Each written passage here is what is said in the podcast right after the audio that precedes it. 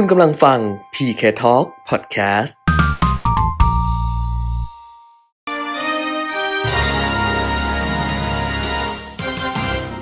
รายการเงินทองต้องรู้ โดยขวัญชนกวุฒิกุลและปิยมิตรยอดเมือง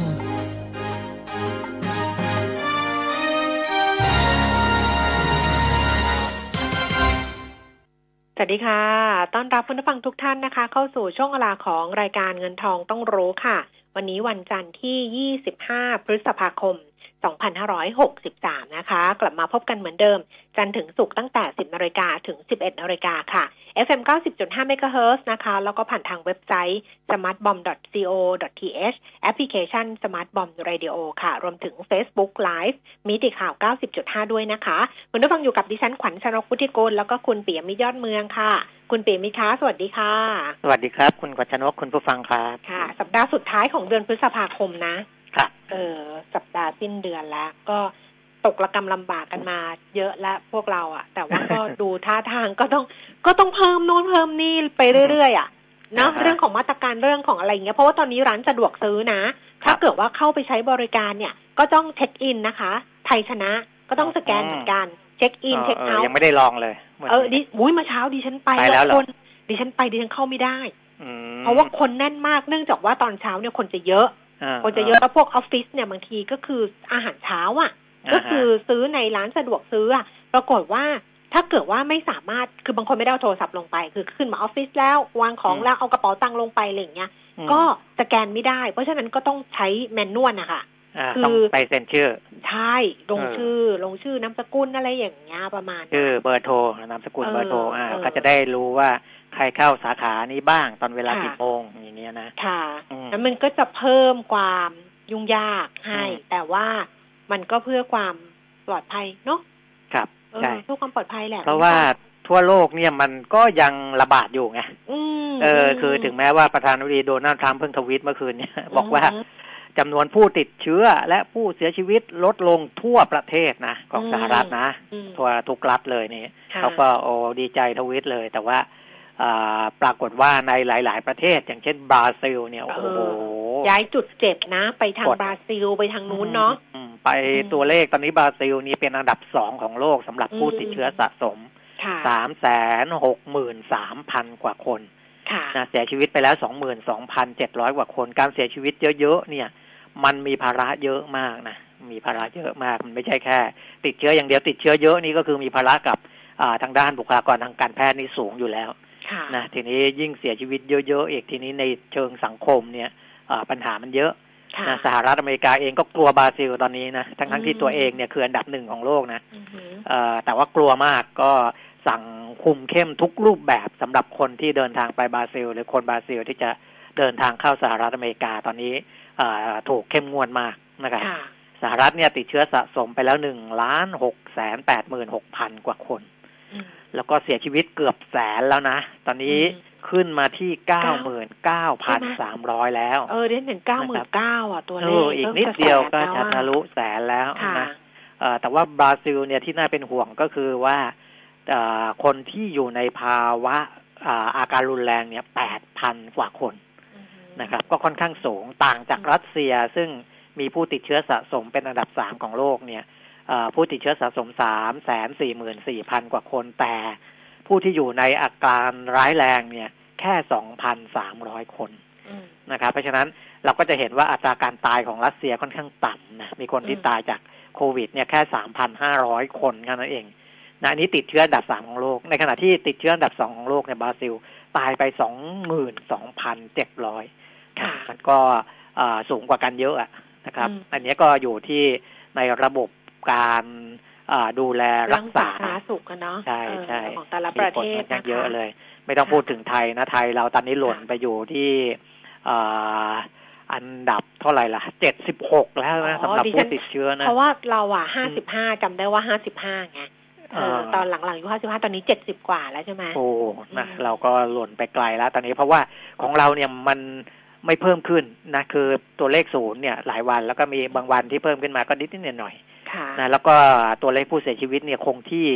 อ่าที่ห้าสิบหกคนเนี่ยมาระยะหนึ่งแล้วค่ะนะก็จะเห็นว่าของบ้านเรานี่ก็คืออยู่ในสถานะที่ดีแหละค่ะที่ดีนะก็แต่การเข้มงวดไว้ก่อนก็ก็ถือว่า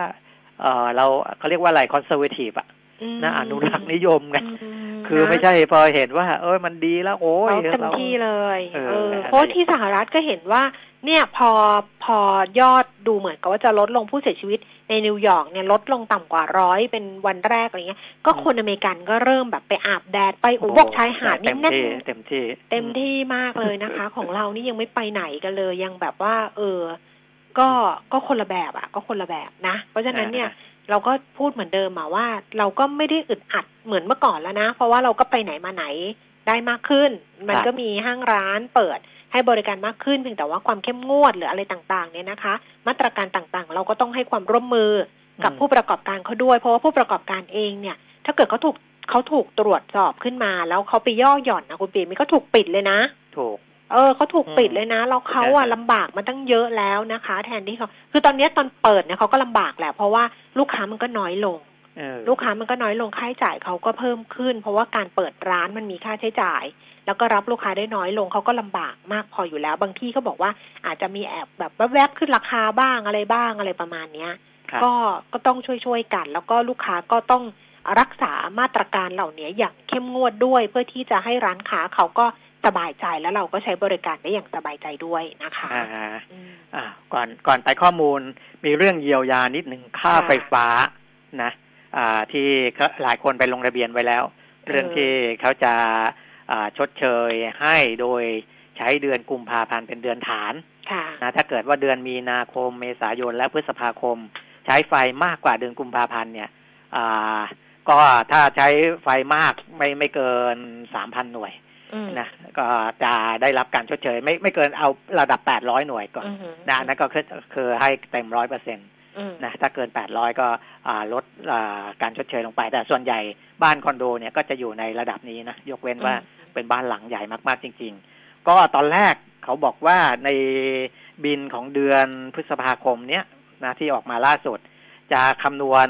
ให้เรียบร้อยเลยนะว่าค่ะอ่า การชดเชยช่วงเดือนมีนาคมเมษายนพฤษภาคมเนี่ย จะได้รับอ่าการลดหย่อนตรงนี้ไปเท่าไหร่ หรือชดเชยให้เท่าไหร่ แต่ปรากฏว่าในระบบเขาเนี่ยทำไม่ทันอืมนะเพราะฉะนั้นบินของเดือนพฤษภาคมเราก็จะเห็นอ่าลดให้แค่เดือนเดียว คือคำนวณส่วนลดให้เฉพาะอ่าค่าการใช้ไฟเดือนพฤษภาที่มากกว่าเดือนกุมภาพันธ์แค่นั้นเดือนพฤเดียษวภาเทียบกับกุมภาอ่าอ่าใช่ส่วนของเดือนอา มีนาคมมีนาเมษายนเมษาซึ่งหลายคนจ่ายเต็มไปแล้วเนี่ยอืมนะครับ แล้วก็มันใช้เกินของเดือนกุมภาพันธ์อยู่เนี่ย จะไปปรากฏในบินของเดือนมิถุนายนของเดือนต่อไปอืมนะอันนั้นก็บอกไว้ก่อนเพราะบางคนก็อ่าได้รับมาอาจจะไม่ได้สนใจบางคนก็อาจจะเห็น เอ๊ะทำไมไม่เป็นไปอย่างที่เคยบอกไว้ว่าจะอืมอ่าลดหย่อนให้ตั้งในในเดือนนี้เลยนะครับอืมก็จะเป็นมิถุนายนใช่นะก็จะเป็นมิถุนาเพราะว่าให้เวลาเขานิดนึงก็แล้วกันที่เขาครับจะต้อง คำนงคำนวณหรือว่าอะไรต่างๆนานานะคะอ่าอันนี้ก็เป็นเรื่องต่อเนื่องมาจากมาตรการเยียวยาในหลาย ๆ เรื่องด้วยกัน ดิฉันก็เพิ่งโพสต์เฟซบุ๊กไปเมื่อ เมื่อวันศุกร์บอกว่าอย่าลืมนะ เดี๋ยวเพลินอย่าลืมนะว่า อันเนี้ยคือค่าไฟไม่เป็นไรเพราะว่าเขาลดให้ แต่ว่าที่เขายืดยืดๆให้เราทั้งหลายอ๋อะอสัมภากรนะนะคะเออก็เออสามสิบเอ็ดสิงหาคม เรายังไม่ได้จ่ายนะ คุณผู้ฟังแต่คนที่จ่ายใช่เพิ่มบงอย่าทีลืมนะไป เลยนะเอออย่าลืม เออ ดิฉันเพิ่งโพสต์ไปว่า อย่าลืมนะว่าหนึ่ง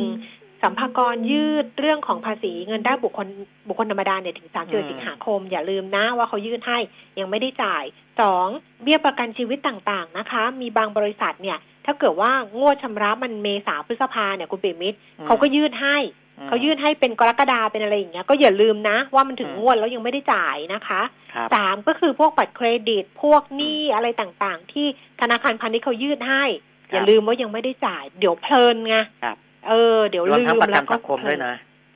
ไม่ประกันสังคมเขาลดให้เขาไม่เอาคืนนี่เขายืดไหมไม่ยืดเขายืดด้วยนะประกันสังคมไหน อ่าของที่ไม่อ่าเอ่อประเภทธุรกิจของตัวเองอะ ที่ไปจ่ายเอง คือถ้าถ้าถ้าบริษัทหักเนี่ยอันนั้นเดี๋ยวบริษัทเขาต้องจัดการอยู่แล้วอ๋อไม่แต่บริษัทก็ก็ต้องไปคือเออก็คือเราไปจ่ายเราไปจ่ายเนี่ยเขาลดให้ถูกไหมใช่ที่ที่ใช่เราจ่ายเองก็คือจากแล้วสี่ก็ร้อยสาสามมารถสิบจ่าสยองช้าได้ด้วยเหลือแปดสิบหกบาทอ๋อจ่ายช้าได้ด้วยใช่ใช่ไหมใช่เออบางคนก็จ่ายช้าไงโอ้ดิฉันก็เห็นแต่แปดว่าสิอย่าบหกลืมแล้วกันแปดสิบหกบาทดิฉันก็เลยไปจ่ายเออเพราะฉะนั้นอย่าลืมนะคะเออเดี๋ยวเพลินเพลินแล้วลืมไปว่า มีภาระหนี้เหล่านี้ที่หรือมีภาระค่าใช้จ่ายเหล่านี้ที่ยังไม่ได้จ่ายก็อย่าลืมกันละกันอ่าอะเดี๋ยวก่อนจะไปดูข้อมูลนะคะ แล้วก็สรุป เรื่องประเด็นข่าวต่างๆนะคะ ก็เรียนคุณผู้ฟังก่อนว่าวันนี้ในช่วงที่สองนักวิเคราะห์ที่จะเข้ามาพูดคุยกับเราค่ะ จะเป็นคุณพเดิมพบสงเคราะห์นะคะ กรรมการผู้จัดการจากบริษัทหลักทรัพย์หยวนต้าค่ะ คุณผู้ฟังที่จะฝากคำถามนะคะ วันนี้ทยอยมาเยอะเลยมาตั้งแต่เช้าแล้วก็มาช่วงเสาร์อาทิตย์ด้วยนะ ก็ฝากเพิ่มได้ค่ะหมายเลขโทรศัพท์คือศูนย์สองสามหนึ่งหนึ่งหกศูนย์ห้าหนึ่งค่ะศูนย์สองสามหนึ่งหนึ่งหกศูนย์ห้าหนึ่ง ถ้ามาทาง Facebook ก็ใช้ขวัญชนกวุฒิกุลแฟนเพจนะคะ ถ้ามาทาง Line ก็มาที่ Line at PK Talk นะคะ เป็น Line Official มีเครื่องหมายแอดข้างหน้าด้วย at PK Talk ก็ฝากคำถามไว้ได้ ทั้งสามช่องทางเลยค่ะ ส่วนคุณผู้ฟังที่ถามเข้ามาเรื่องที่บริษัทไมเนอร์หรือว่ามินท์ส่งเอกสารหุ้นกู้นะคะอ่าฮะให้เนี่ยหลายท่านส่ง ถ่ายรูปส่งมาให้เลยเป็นเอกสารที่ทางมิ้นท์เขาส่งมาให้ผู้ถือหุ้นกู้เนี่ยนะคะ ก็ส่งมาทางไลน์ at PK Talk อันนี้เดี๋ยวคุยกัน เดี๋ยวให้คุณปรีวิทย์อธิบายให้ฟังว่ามันคืออะไรมันเป็นยังไงนะ ก็บอกไปแล้วว่าขอตอบในรายการงั้นรอฟังกันแล้วกันนะคะตอนนี้ดิฉันไปสรุปข้อมูลเลยนะ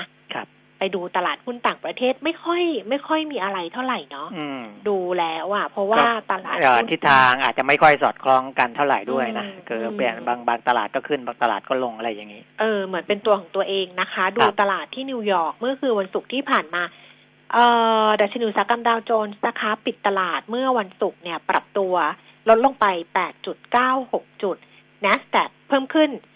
39.71 จุด แล้วก็ S&P 500เอ่อเพิ่มขึ้น 6.94 จุดค่ะ ยุโรป ลอนดอนฟุตซี่ร้อยลดลง 21.97 จุด CAC 40 ตลาดหุ้นปารีสฝรั่งเศสลดลง 0.88 จุดนิดเดียวค่ะ แล้วก็ดัคซังเฟิร์ตเยอรมนีเพิ่มขึ้น 7.94 จุด ส่วนในเอเชียนะคะ เช้าวันนี้โตเกียวนิเกอี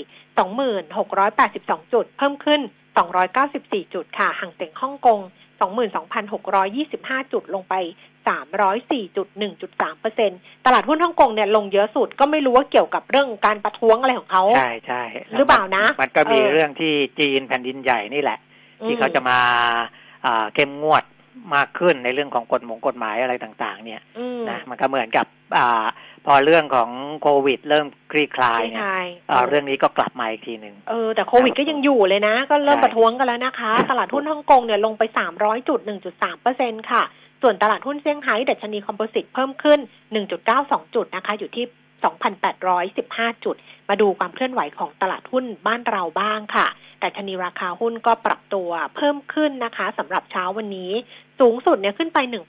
1,311 จุด แล้วก็ต่ำสุด 1,305 จุดค่ะ ล่าสุด 10นาฬิกา19 นาทีแต่ชนีราคาหุ้น 1,306.14 จุด เพิ่มขึ้น2.17จุด0.17%มูลค่าการซื้อขาย 9,163 ล้านเซ็ตตี้นะคะ 869.02 จุดค่ะ เพิ่มขึ้น 1.21 จุด มูลค่าการซื้อขาย 4,707 ล้านบาท แล้วก็หุ้นที่ซื้อขายสูงสุด อันดับที่หนึ่งคือสีตังแอโกรนะคะ นี่มาไม่หยุดเลยนะ STA อืม22บาท80 เพิ่มขึ้น 10สตางค์ GPSC ค่ะอยู่ที่ 78 บาท เพิ่มขึ้น 75 สตางค์บิกริม 53 บาท ลดลงไป 1 บาท แบม 23 บาท 10 เพิ่มขึ้น 20 สตางค์อมตะ 14 บาท 10 เพิ่มขึ้น 60 สตางค์ CPF 28 บาท 75 สตางค์เพิ่มขึ้น 50 สตางค์ค่ะ LPN 5 บาท 60 เพิ่มขึ้น 55 สตางค์ Tasco 21 บาท ราคาเท่าเดิม WHA 3 บาท 10 สตางค์เพิ่มขึ้น 10 สตางค์แล้วก็ปตท 35 บาท 75 สตางค์ราคาเท่าเดิมนะคะ ส่วนอัตราแลกเปลี่ยนดอลลาร์บาทเช้าวันนี้ก็อ่อนค่าลงจากเมื่อวันศุกร์ค่ะ 31 บาท 93 สตางค์ต่อดอลลาร์สหรัฐ แล้วก็ราคาทองคำปรับตัวลดลงค่ะ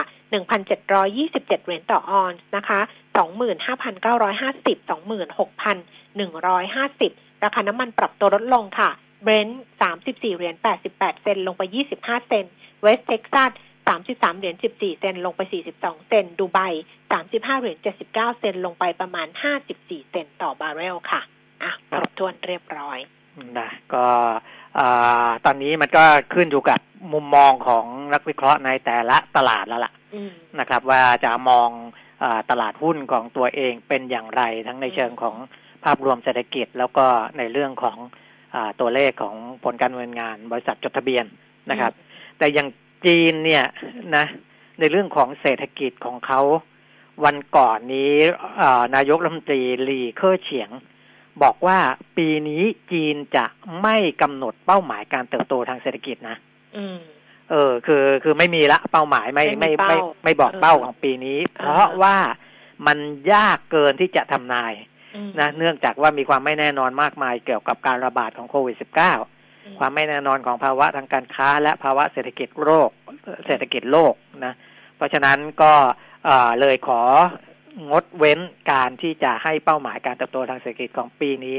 ไปก่อนนะครับ คือมันเหมือนอาจแบบว่าถ้าให้ไปแล้วเดี๋ยวมันมีความไม่แน่นอนมันเหมือนส่งสัญญาณผิดเหมือนกันเนาะเออประมาณเนาะก็เป็นไปได้นะเหมือนกับของเราอะก่อนของก่อนหน้านี้ก็เห็นได้ข่าวแวบๆว่าของเราก็จะไม่ให้เป้าใช่แล้วของก็เราโดนคือวิจารณ์กันเยอะแยะสำนักเอ่อสำนักงานเศรษฐกิจการคลังเออสภาสพัฒน์สอะคไม่อืมสสคออกมาบอกว่าสอ๋อสคจะไม่แถลของงคลังเออของคลังอะสสคจะไม่แถลงแต่ว่าจะใช้ตัวเลขของสภาพัฒน์ คือปกติเนี่ยสสคสภาพัฒน์แถลงถูกไหมแล้วเออสำนักงานเศรษฐกิจการคลังก็แถลง อันเนี้ยสำนักงานเศรษฐกิจการคลังบอกว่าจะไม่แถลงตัวเลขเศรษฐกิจไตรมาสหนึ่งไตรมาสสองด้วยแหละ แล้วก็ให้ยึดใช้ตัวเลขของสภาพัฒน์เนี่ย เป็นข้อมูลเดียวไปเลยเออก็ถูกเออวิพากษ์วิจารณ์เยอะบอกว่า เฮ้ยทำไมอะมันมันแย่ขนาดนั้นเลยเหรอมันถึงแบบไม่ แต่ว่าคลังเขาก็ไม่ได้อะไรนะมคือมันถ้าฟังของจีนเนี่ยมันก็พอเข้าใจได้นะว่าเออจีนเขาบอกอย่างนี้เลยถ้าเขาบอกถ้าก็เออปีปีนี้เว้นไปก่อนนะใช่ดิอ่าว่ามันมันแต่อาจจะว่าส่งสัญญาณผิดอะไรอย่างเงี้ยถ้ามันแต่ว่าถ้นไม่ใช่ไม่มีตัวเลขนะ เพราะว่ามันก็มีแบงก์เบิ้งมีอะไรของเขาอะนะอืมเออในในพวกสถาบันการเงินต่างๆเขาต้องมีนะมต้องมีเพราะเออเพราะไม่งั้นอัเขาเขาไม่รู้จะเอาอะไรไปอ่า ในการคำนวณนู่นนี่นั่นของจีนน่ะ ตัวเลขจริงเออก็คงมีแต่ว่าตัวเขาเขาพูดถึงตัวเลขคาดการณ์นะป่ะคะตัวเลขใช่เป้าหมายใช่ไหมเป้าหมายเออถูกคือตัวเลขเป้าหมายอะเขาไม่มี เพราะว่าอย่างที่บอกมันอาจจะส่งสัญญาณผิด แต่ตัวเลขถูกที่มันเป็นตัวเลขจริงอะเหมือนคือสภเป้าพัฒหมายแถลของรัฐบาลอะจริงไม่มีแต่เออเป้าหมายของภาคเอกชนอะมีต้องมี เออเพราะนักเศรษฐศาสตร์ต่างๆเขาก็ต้องเอาตัวเลขที่จีนเขาจะแถลงออกมาในแต่ละรอบแต่ละรอบนี่แหละนะอืมมาอ่าคำนวณเป้าหมายนะครับค่ะเอ่อเพราะฉะนั้นก็เอ่อ ก็มีอย่างอย่างเช่นเอ่อ China International Capital Corporation CICC เนี่ยที่อ่าคำนวณเรื่อง GDP ของปีนี้นะครับ ปีก่อนหน้านี้บอกว่าปีนี้อาจจะโต 6.1%จะเหลือโต 2.6%อะไรอย่างเงี้ยอืมนะครับ อันนี้คืออ่าครึ่งปีแรกเนี่ยติดลบแน่ ๆ อยู่แล้วนะอืมที่เขารู้ แต่ครึ่งปีหลังมันจะโตชดเชยขึ้นมา ก็จะทำให้ทั้งทั้งปีโตได้ประมาณ 2.6เปอร์เซ็นอันเนี้ยเป็นตัวเลขของอาภาคที่เขาไม่ใช่ภาครัฐนะมันก็ยังมีออกมา แล้วเขาก็คงไปดูแล้วกันว่าสำนักไหนน่าเชื่อถือ ของบ้านเราก็อย่างที่คุณแก้มบอกนะว่าอืมถ้าบางอ่าสำนักบางค่ายอาจจะไม่ให้ตัวเลขโดยเฉพาะภาครัฐ ก็มันก็มีครั้งอะไรเราไม่ก็ให้มีที่เออเราก็มีตัวเลขอื่น ๆ ที่ต้องใช้อีกเยอะแยะสภาพัฒน์ก็ต้องให้ แบงก์ชาติก็ต้องมีเชื่อดิฉันสี่ถ้าไม่ไปปิดถูกปากกันจริงนะแบงก์ชาติเขาก็ต้องมีอ่าฮะสำนักเศรษฐกิจสำนักวิจัยอื่นของของเรานี่เยอะมากครับใช้อ้างอิงได้หมดแหละค่ะอ่านะคะนะอีกเรื่องหนึ่งที่เป็นเรื่องต่อเนื่องก็คือการบินไทยเออนะวันครับนี้วันนี้หุ้นร่วงมาสิบ สี่เปอร์เซ็นอ้าวก็นะก็ฟลอร์หรือเปล่าเนี่ยซิลลิงฟลอร์มันอยู่สิบห้าเปอร์เซ็นต์นะตอนเดี๋เนี้ยวนะ ตอนนี้อืสิบมเอ็ดเปอร์เซ็นขออภัย ตอนแรกสิบสี่ตอนนี้เอสิบเอ็ดอคือการบินไทยเออราคาอยู่ที่สี่บาทสามสิบสี่สตางค์ลดลงไปเนี่ยห้าสิบหกสตางค์สิบเอ็ดเปอร์เซ็นเพราะว่า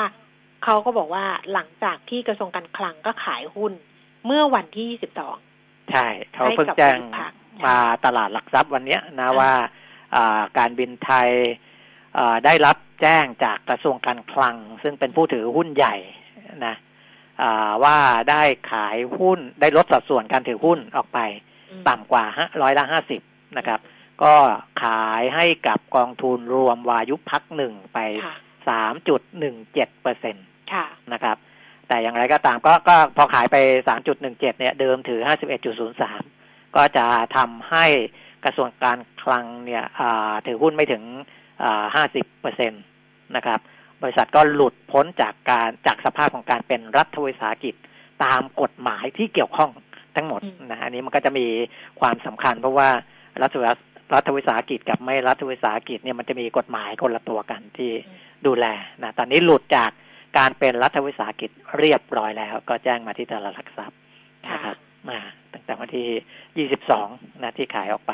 อันนี้นะครับราคาราคาที่ขายซื้อขายกันเนี่ยคือราคาสี่บาทเขาก็บอกว่าอืมคำนวณจากราคาย้อนหลังสิบถึงสิบห้าวันเลยเขาก็ทำตามตามขั้นตอนแหละครับแล้วก็ขั้นตอนหลังจากนี้นะคะ ก็คือการบินไทยเนี่ยจะยื่นต่อศาลล้มละลาย เพื่อขอฟื้นฟูกิจการ และเป็นผู้บริหารแผน ซึ่งก็บอกว่าเอ่อเข้าใจว่าจะต้องดำเนินการโดยเร็วที่สุดอะเพื่อป้องกันไม่ให้ฝ่ายเจ้าหนี้เข้ามายื่นเป็นผู้บริหารแผนก่อน เพราะฉะนั้นเนี่ยอืมไอตัว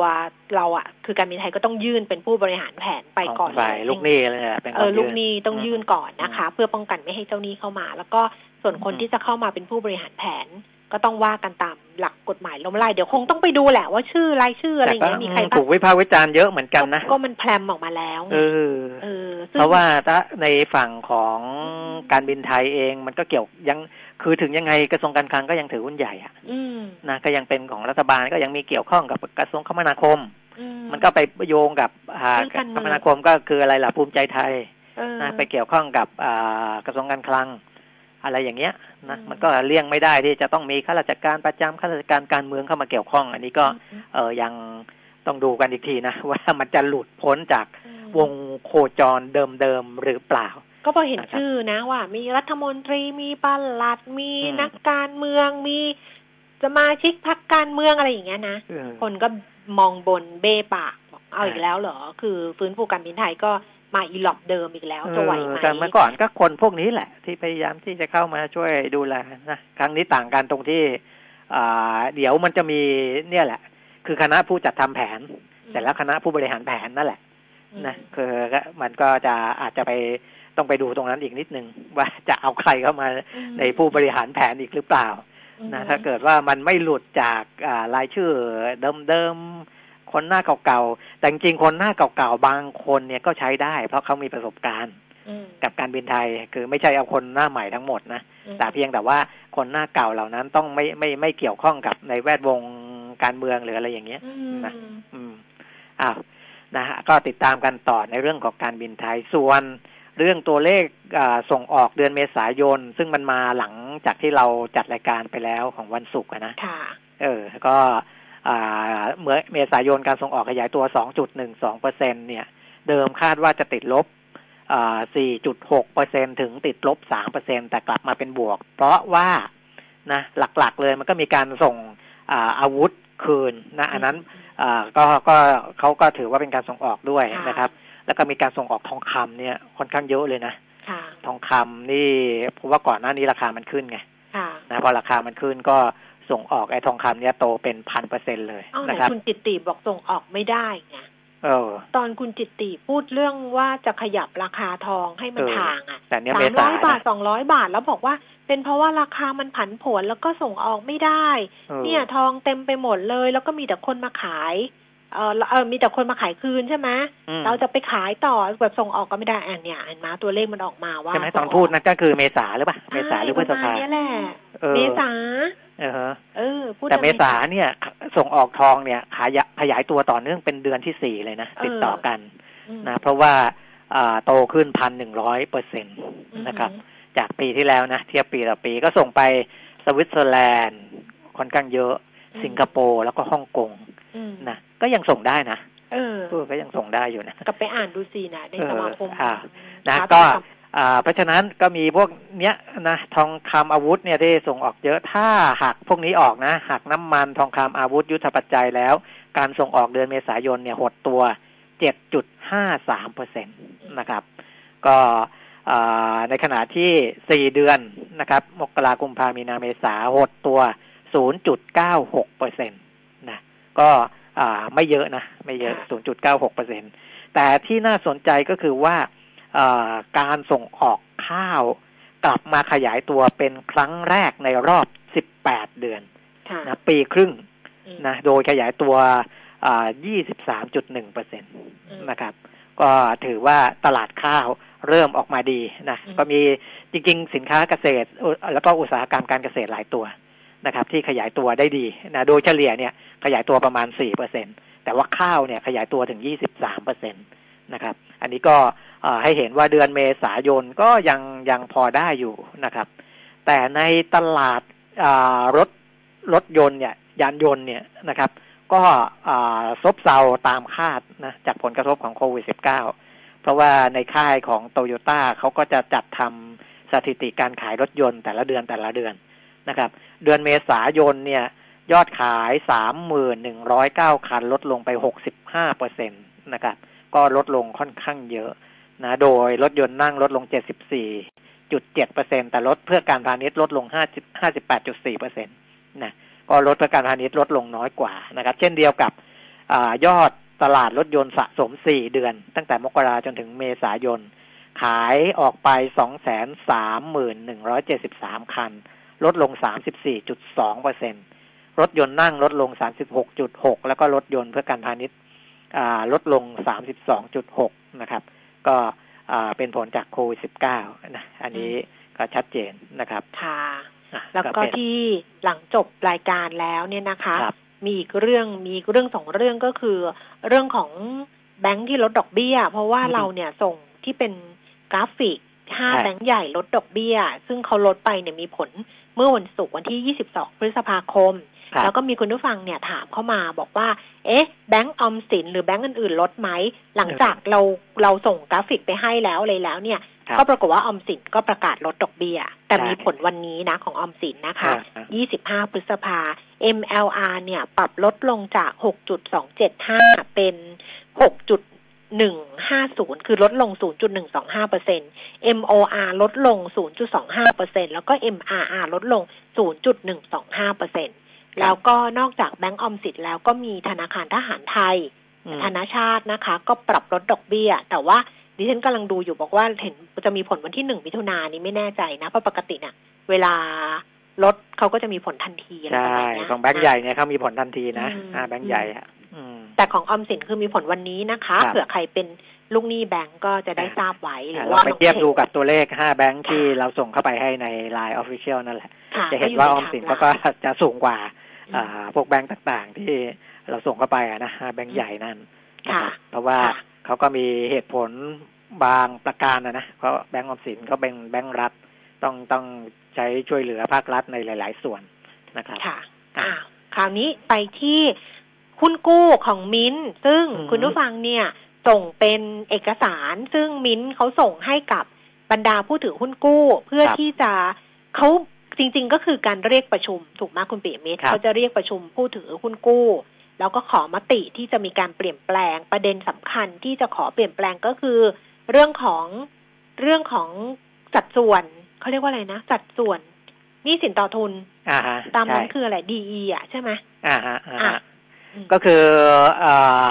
เรื่องอันนี้มันต้องขอมติเพราะเดิมเนี่ยในในนโยบายของบริษัทเขาจะมีเรื่องของการดำรงอัตราส่วนหนี้สินต่อส่วนของผู้ถือหุ้นนะครับว่า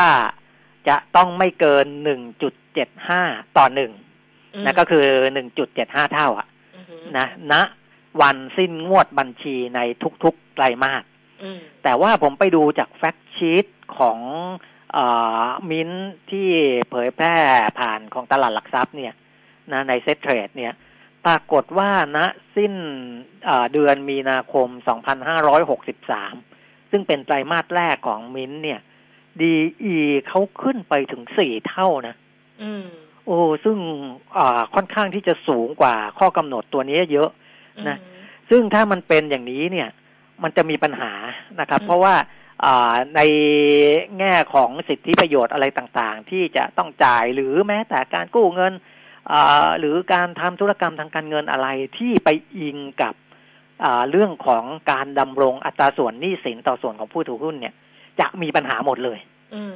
จะมีปัญหาหมดเลย เพราะฉะนั้นเขาต้องขอให้ผู้ถือหุ้นเนี่ย ยกเว้นตรงนี้ไปก่อนนะครับ ก็คือ ผ่อนคลายข้อกำหนดเกี่ยวกับอัตราส่วนทางการเงินเนี่ย เป็นการชั่วคราว ชั่วคราวจนถึงเมื่อไหร่นะครับ ในหนังสือที่คุณผู้ฟังส่งเข้ามาให้สแกนส่งเข้ามาให้เนี่ย บอกว่าจะให้ผ่อนผันไปถึงสิ้นปีนี้ 2563 และค่อยไปว่ากันอีกที เอาสัดส่วนทางการเงินที่กำหนดไว้เนี่ยคือไม่ได้ผ่อนผันตลอดไปนะเพราะถ้าผ่อนผันตลอดไปนี่ก็ไม่ได้ เพราะถ้าไม่มีเกณฑ์อะไรมากำหนดเลยมันไม่ได้นะเออ TRIS Rating เราต้องจะปวดหัวมากนะเพราะมันต้องมีเกณฑ์พวกนี้ เพื่อรักษาวินัยทางการเงินของบริษัทอืมแต่ตอนนี้ต้องยอมรับว่ามิ้นท์เขาแย่จริงใช่เขาก็อธิบายไปในเอกสารที่เขาส่งให้ว่าจากครับโควิด -19 เนี่ยทำให้เขาเนี่ย ต้องเหมือนกับล็อกดาวน์หลาย ๆ ส่วนของเขาถูกเหมือนกันแล้วธุรกิจทั้งโรงแรมนะคะ ก็ต้องปิดทั้งในประเทศต่างประเทศอืมยุโรปก็ได้รับผลกระทบ ธุรกิจอาหารก็ต้องปิดสาขาร้านอาหารแบบนั่งรับประทาน จะมีการเปิดได้บางได้อีกครั้งในบางพื้นที่ อย่างเช่นจีนอย่างเงี้ยนะ ธุรกิจไลฟ์สไตล์จุดจำหน่ายสินค้าก็ปิดให้บริการเนี่ยเขาได้รับผลกระทบนี่บอกว่าหนักมากทีเดียวนะคะ อืมๆก็ ดูจากผลการดำเนินงานที่ออกมาก็เห็นอยู่แล้วนะอืมขาดทุนสุทธิหนึ่งพันเจ็ดร้อยเจ็ดสิบสามล้านบาทค่ะนี่ก็หนักเลยนะครับ แล้วก็จะเห็นว่าหนี้สินของเขาเนี่ย ในในงบดุลเนี่ยนะของเออไตรมาสแรกปีหกสองมีแค่หนึ่งแสนแปดหมื่นสามพันล้านอืมแต่ว่าในมีนาหกสามเนี่ยสองแสนแปดหมื่นล้าน เพิ่มขึ้นมาประมาณแสนล้านอืม นะเพราะฉะนั้นอ่าตรงเนี้ยนะมันก็จะสัดส่วนทางการเงินหลาย ๆ ตัวนะก็จะมีปัญหาเขาก็ขอให้ผู้ถือหุ้นเนี่ยอ่าช่วยอกู้นุอะมัตินะเออนะหรือว่าช่วยอนุมัติการผ่อนคลายข้อกำหนดตัวนี้เกี่ยวกับอัตราส่วนทางการเงินเป็นการชั่วคราวค่ะถ้าไม่อนุมัติเขาก็นะทำมาเป็นซีนารีโอให้เห็นเออใช่ไหมว่า กรณีที่ถ้าเกิดว่าเห็นชอบ ผู้ถือใช่หุ้นกู้เห็นชอบให้ผ่อนคลาย การใช้เอ่อ การใช้บังคับข้อกำหนดเกี่ยวกับอัตราส่วนทางการเงินเป็นการชั่วคราวคือผ่อนคลายเป็นการชั่วคราวเนี่ยเขาก็สามารถที่จะแฮนเดิลไอ้สัดส่วนทางการเงินหรืออะไรอย่างนี้ได้ แต่ครับถ้าผู้ถือหุ้นกู้ไม่อนุมัติจะเกิดอะไรขึ้น นี่ไงมันจะมีบอกว่าอ่าก็ผู้ถือหุ้นกู้จะอะผู้ถือหุ้นกู้ทุกรายนะอืมทุกรายจะไม่ได้รับค่าตอบแทนสำหรับการพิจารณาอนุมัตินะ ตามค่าธรรมเนียมสำหรับผู้ถือหุ้นกู้ที่จะได้ระบุต่อไปก็คือว่าอืมอ่า ก็จะไม่ได้รับค่าตอบแทนอะไรต่างๆเผลอๆอ่าเรื่องของเงินปันปันผลอะไรต่างๆ พวกนี้อาจจะมันจ่ายไม่ด้ไม่ใช่ปันมันไม่ใช่ปันผลสิหุ้นกู้มันก็ต้องเป็นดอกเบี้ยสิเออดอกเบี้ยดอกเบี้ใช่ยไหมมันก็เป็นใช่ดอกเบี้ยอันนี้พูดถึงหุ้นกู้นะ ไม่ได้พูดถึงเออหุ้นสามัญอ่เพราะฉะนั้นเนี่ยประเด็นอย่างนี้ค่ะคุณผู้ฟังที่คุณผู้ฟังถามมาแล้วบอกว่าอ่านแล้วไม่เข้าใจเลยว่ามิ้นท์ต้องการอะไรหรือว่ายังไงเราจะต้องทำอะไรคือที่มิ้นท์ส่งมายาวๆทั้งหลายทั้งปวงเนี่ยประเด็นก็คือว่าเขาขอให้ผู้ถือหุ้นกู้เนี่ย อนุมัติให้เขาเนี่ย ผ่อนคลายไอ้เรื่องของการข้อกำหนดเกี่ยวกับอัตราส่วนทางการเงินเป็นการชั่วคราว อย่างที่คุณปิมิตรบอกไว้ว่า ถึงสิ้นปีนี้แหละ นะ เรื่องการดำรง ไอ้หนี้สินต่อทุนหรือต่อสินทรัพย์อะไรของเขาเนี่ย ถ้าผ่อนคลายตรงนี้เนี่ยเขาก็สามารถที่จะจัดไอ้โครงสร้างทางการเงินของเขาข้อดีเขาบอกว่าอะไรนะ ข้อดีคือเขาก็ยังสามารถที่จะเอ่อผู้ถือหุ้นกู้ทุกรายนี่เขาบอกข้อดีก็คือ ผู้ถือหุ้นกู้ทุกรายได้รับค่าตอบแทน สำหรับการพิจารณาอนุมัติตามค่าธรรมเนียมสำหรับผู้ถือ ก็คงจะหมายถึงว่า การที่เขายังสามารถเซอร์วิสดอกเบี้ยหุ้นกู้ให้กับเราได้ ถ้าอนุมัติตรงนี้ แต่ถ้าเกิดว่าเราบอกว่าเราไม่อนุมัติ อย่างเงี้ยนะแล้วครับมติออกมาว่าไม่อนุมัติให้ผ่อนคลาย ก็มีความเป็นไปได้ที่ผู้ถือหุ้นกู้จะไม่ได้รับผลตอบแทน เนี่ยก็คือเขาก็ดอกเบี้ยเขาก็พูดถึงค่าตอบแทนในการพิจารณาอนุมัติอัตราร้อยละ 0.20 นะก็คือร้อยละ 0.2 ของมูลค่าหุ้นกู้ที่ถืออยู่เนี่ยตัวเนี้ยนะอืมอ่าจะมีผลว่าได้รับหรือไม่ได้รับนะครับเขาก็อ่าชี้แจงให้เป็นรายละเอียดไปแหละนะอืมนี่ก็คงจะเข้าใจว่าอ่าเมื่อบริษัทอยู่ในสถานะที่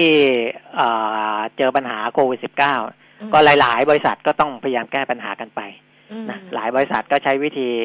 เอ่อแจ้งซัพพลายเออร์ทุกรายนะ ว่าขออา จ่ายเงินช้าหน่อยอะไรเงี้ยเขาก็ทำกันเยอะนะทำกันเยอะหลายรูปแบบนะครับอะแต่อันนี้ก็ก็ขอผ่อนพระให้ผู้ถือหุ้นช่วยอนุมัติเป็นการชั่วคราวนะผู้คถืรัอบหุ้นกู้ซึ่งมาผู้ถือซึ่งหุ้นกู้ซึ่งถ้าเป็นเราอะถ้าเป็นเราเอาพูดถึงถ้าเป็นเรานะเออแล้วเราเป็นผู้ถือหุ้นกู้ของของของมินท์นะขครัองบไมเนอร์อินเตอร์เนชั่นแนลอืมถ้าเป็นดิฉันนะดิฉันก็อนุมัตินะ ก็มันเป็นประโยชน์ของเราเองอะใช่ดิฉันก็อเออนุมัตินะดิฉันก็เอออนุมัตินะคุณผู้ฟังเพราะว่าดิฉันก็รู้ดิฉันก็เข้าใจอะ คือจะไม่จะไม่โกรธเคืองเขาเลยว่าอืมเฮ้ยทำไมมิ้นท์เขาเคยรับปากกับเรานู่นนี่นั่นแล้วเป็นอย่างก็ดูแล้วกันว่าสภาพการตอนเนี้ยเขาได้รับผลกระทบแบบเยอะจริงครับๆนะคะ เยอะจริง ๆ เยอะมากจริงโดยที่มันเกิดจาก เราเห็นอยู่ว่าว่าเหตุและปัจจัยมันมาจากตรงไหน มันเกิดจากอะไรอ่าฮะแล้วดิฉันว่าเขาก็พยายามเขาก็พยายามเต็มที่แล้วอะ แต่ว่าก็สุดท้ายธุรกิจขึ้นอยู่เขาอะเต็มเต็มเต็มเต็มๆเลยไงเออเขาโดนพอล็อกดาวน์เนี่ยนะมแต่พอเริ่มปลดล็อกเนี่ย ก็อ่ามันก็จะกลับเข้ามา กลับเข้ามา แต่ก็อันนั้นอยู่กับอ่าฝีมือการบริหารของผู้บริหารเขาด้วยแหละ แต่ประสบการณ์เขาก็มีอะไรอ่าที่จะปรับแก้ตามสถานการณ์อยู่แล้ว ว่าจะเอาคืนมาได้แค่ไหน แต่ว่าสุดท้ายแล้วเนี่ย เราบอกคุณผู้ฟังไม่ได้หรอกว่าคุณผู้ฟังจะไปจะอนุมัติหรือไม่อนุมัติจะเห็นชอบไม่เห็นชอบ เพราะว่า มันก็มันก็อยู่ที่คุณผู้ฟังสิทธิของแต่ละคนนะเออนะเออแต่ว่าก็เป็นประโยชน์ของตัวเองนะคเอรับอเราก็บอกได้แค่นี้แหละว่าถ้าเกิดว่าเขาถ้าเราไม่อนุไม่เห็นชอบให้เขาผ่อนคลาย เขาก็มีปัญหาในเรื่องของการที่จะให้ผลตอบแทนกับผู้ถือหุ้นกู้นะคะ ไม่รู้แหละว่าในรูปไหนบ้าง แต่ว่าก็นั่นแหละเป็นเรื่องของเรากับเรื่องของบริษัทนะคะ อธิบายตามนี้ก็แล้วกันนะครับคุณผู้ฟังถามว่าส่วนต่างราคาทองคำรองทองคำเมื่อไหร่จะกลับมาเป็นร้อยบาทคะโอ้ต้องถามสมาคมค้าทองคำเออพอเขาปรับไปยังไม่กลับมาเลยใช่ไหมตอนนี้เขาเขาเออตอนแรกเขาปรับเป็นสามร้อยใช่แล้วเขาก็ปรับมาเหลือสองร้อยเออเออ แล้วเขาก็ยังไม่ปรับก็คือตอนนี้ก็คือเขย่งอยู่สองร้อยแล้วถามว่าคนทำกำไรยากขึ้นไหมมันก็ยากขึ้นไงเพราะมันใช่มีขาไปขากลับไงถูกเออ มันก็ยากขึ้นก็ถามว่าจริงๆจะกลับก็มาเมื่อไหร่ก็ไม่รู้เหมือนกัน เออ ถ้าตลาดโลกผันผวนน้อยลงเขาก็ควรจะกลับมาได้แล้วนะ หรือว่าการส่งออกอะไรเนี่ย เริ่ม เริ่มเริ่ม แต่ว่ามันอาจจะมีเรื่องส่งออกที่อาจจะไม่ได้สมูทเหมือนเดิมหรือเปล่าอืมต้องมันดูหรือเปล่าเออเขาก็บอกว่ามันยากขึ้นอะไรเออประมาณมันยากขึ้นเนี้ยไงเออเออมันยากขึ้นอะแต่ว่าจะกลับมาเมื่อไหร่ไม่ทราบจริงๆค่ะครับ เรื่องอื่นหมดแล้วมั้งอ่าหมดละมีอีกมาเวลามันก็อ่าเกิดแล้วจริง ๆ ก็มีอีกนิดหน่อยที่อ่าสภาอุตสาหกรรมเขาประเมินว่าธุรกิจไหนฟื้นตัวเร็วฟื้นตัวช้าหลังโควิดนะนะอืมอ่า ซึ่งอ่ามันก็อาจจะมีบางอุตสาหกรรม ที่เดี๋ยวเราต้องไปดูเหมือนกันว่าทำไมเขาบอกว่าจะเติบโตได้ดีมากนะ มีสี่อุตสาหกรรม ก็คืออุตสาหกรรมน้ำตาล เยื่อและกระดาษ เทคโนโลยีสารสนเทศ แล้วก็เครื่องมือแพทย์และสุขภาพ เครื่องมือแพทย์แพทย์และสุขภาพกับเทคเทคโนโลยีสารสนเทศนี่ไม่สงสัยอืมนะครับ แต่มีอีกสองสองอุตสาหกรรมที่สภาอุดเขาบอกว่าจะโตได้ดีมากก็คือเยื่อกระดาษกับอุตสาหกรรมน้ำตาล นะนอกนั้นก็อาจจะได้รับผลกระทบลดหลั่นกันไปนะมันครับเป็นเรื่องน้ำตาลมันเป็นเรื่องไอ้นี่ปะไอ้เรื่องที่มันคาบเกี่ยวกับน้ำตาลปะไอ้เรื่องเอทานอลเรื่องอะไรอย่างงี้ปะเพราะว่ามาใช่ไหมใช่ไหมเขาพูดถึงแอลกอฮอล์อุตสาหกรรม หรือว่าอุตสาหกรรมต่อเนื่องอ่านะเออมันอาจจะเพเป็นราะอุว่าตสาหกรรมต่อเนื่องอย่างที่คุณเพแก้มราะว่าบออุกตสาหกรรมน้ำตาลเนี่ยไม่ได้แค่น้ำตาลไงมันมีเออต่อเนื่องไปถูกเอทานอลไปอะไรอย่างเงี้ยแล้วก็เยื่อกระดาษเนี่ย มันก็อาจจะเป็นไอ้ไอ้พวกที่เป็น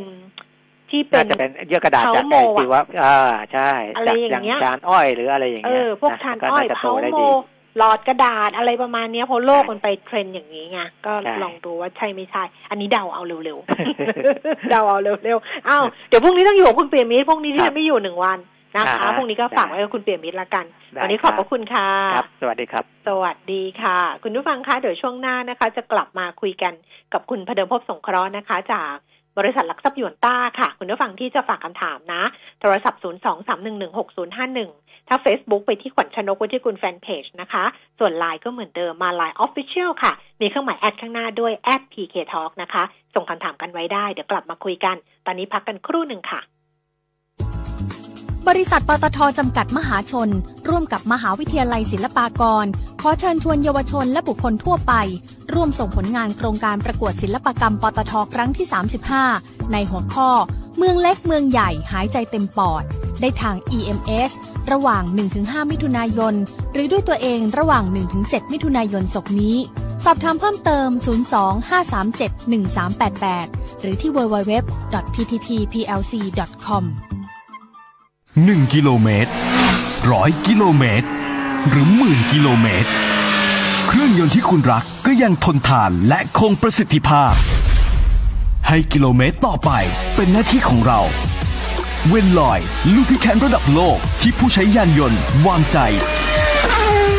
เวนลอย ลื่นเหลือล้น ทนเหลือหลาย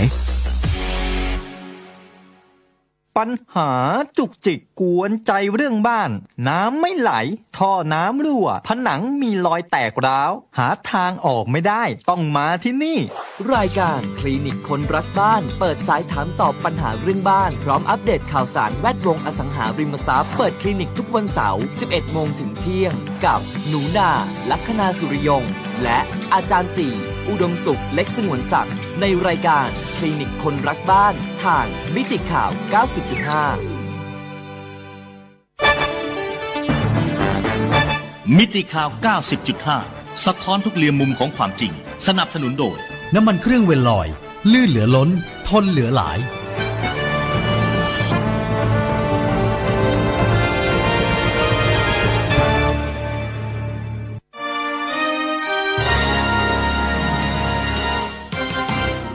รายการเงินทองต้องรู้ โดยขวัญชนกวุฒิกุลและปิยมิตรยอดเมือง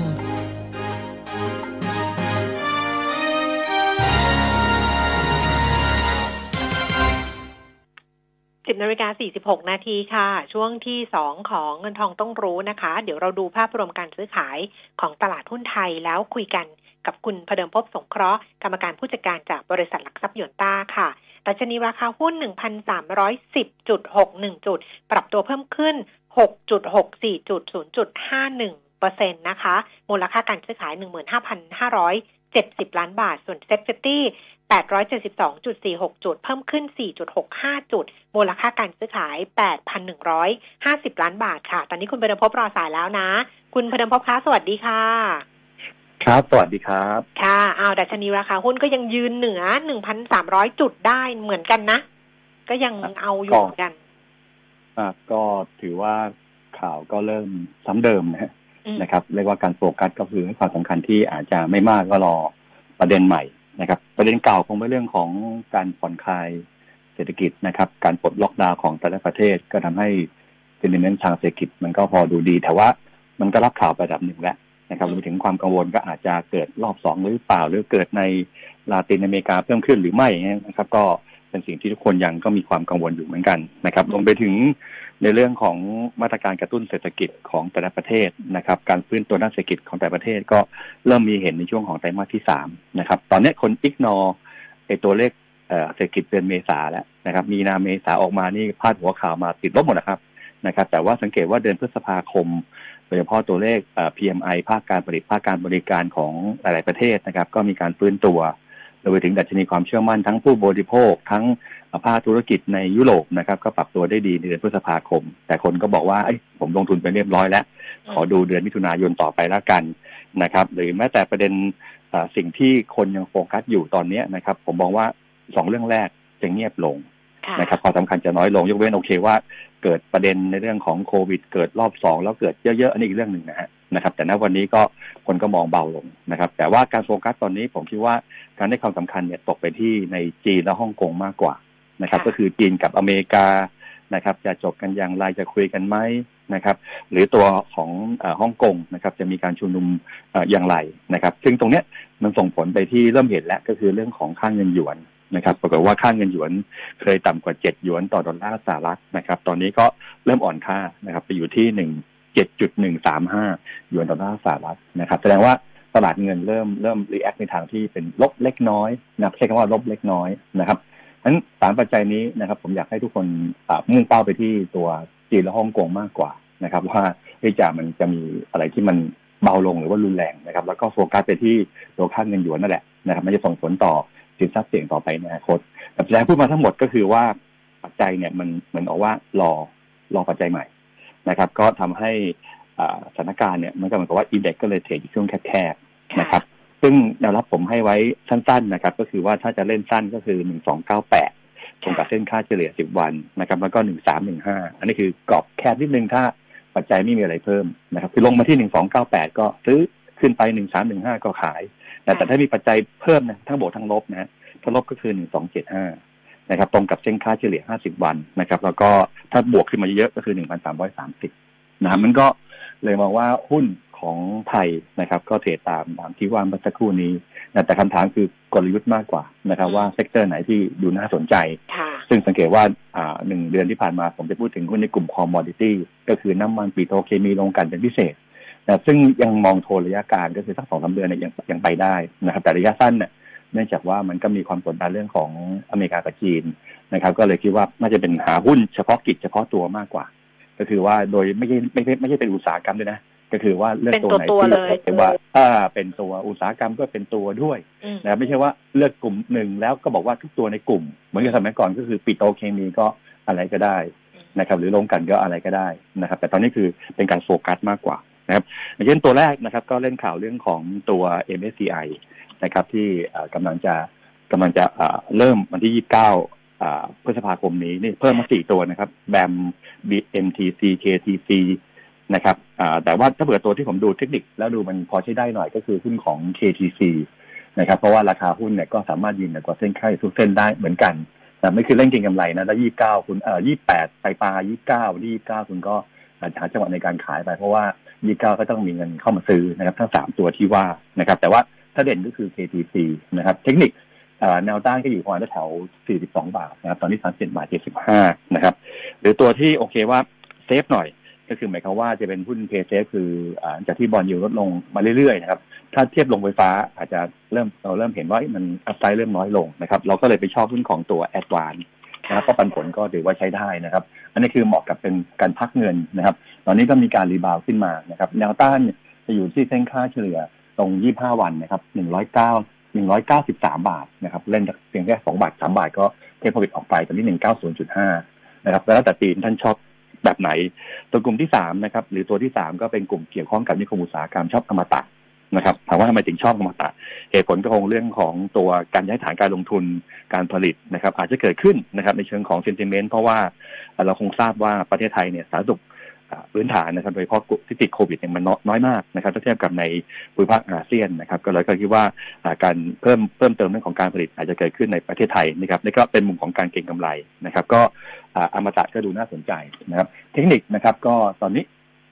เรียกว่า sideway มานานนะครับ แล้วก็ราคาหุ้นเพิ่งทะลุเส้นค่าเฉลี่ย 50 วัน ถือว่าวันนี้เป็นวันแรกนะครับ อยู่ที่ 13 บาท 80 โดยประมาณที่ 14 บาท 20 นะครับถ้ายืนได้นะครับ เป้าหมายในการ rebound คือ 16 บาท ตรงนั้นจะเป็นแนวต้านก็ไกลนิดหนึ่งอันวันนี้ถ้าเล่นตีมบอกว่าโอเคเพิ่งเริ่มมาก็คืออมตะนะครับ ส่วนกลุ่มเพย์เซฟก็เป็นแอดวานนะครับ ส่วนเก็งกำไรกับ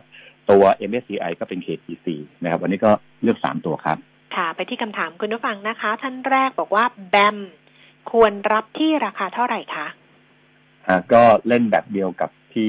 KTC เลยนะครับอืมก็วันที่29อ่า วันนี้ก็ไป ซื้อสะสมก่อนแล้ว29ยังไงก็เป็นสถาบันต่างประเทศก็คงต้องซื้อตาม MSCI นะครับ แล้วคุณก็ไปรอขายที่ประมาณแถว25บาทหรือ24บาท70 20บาทถึง25โดยประมาณนะครับ ก็คิดว่าในเวลาเนี้ยน่าเก็งกำไรนะครับ แต่ว่าถ้าแบบเป็นระยะกลางผมก็มองดูว่าภาพของหุ้นที่เป็น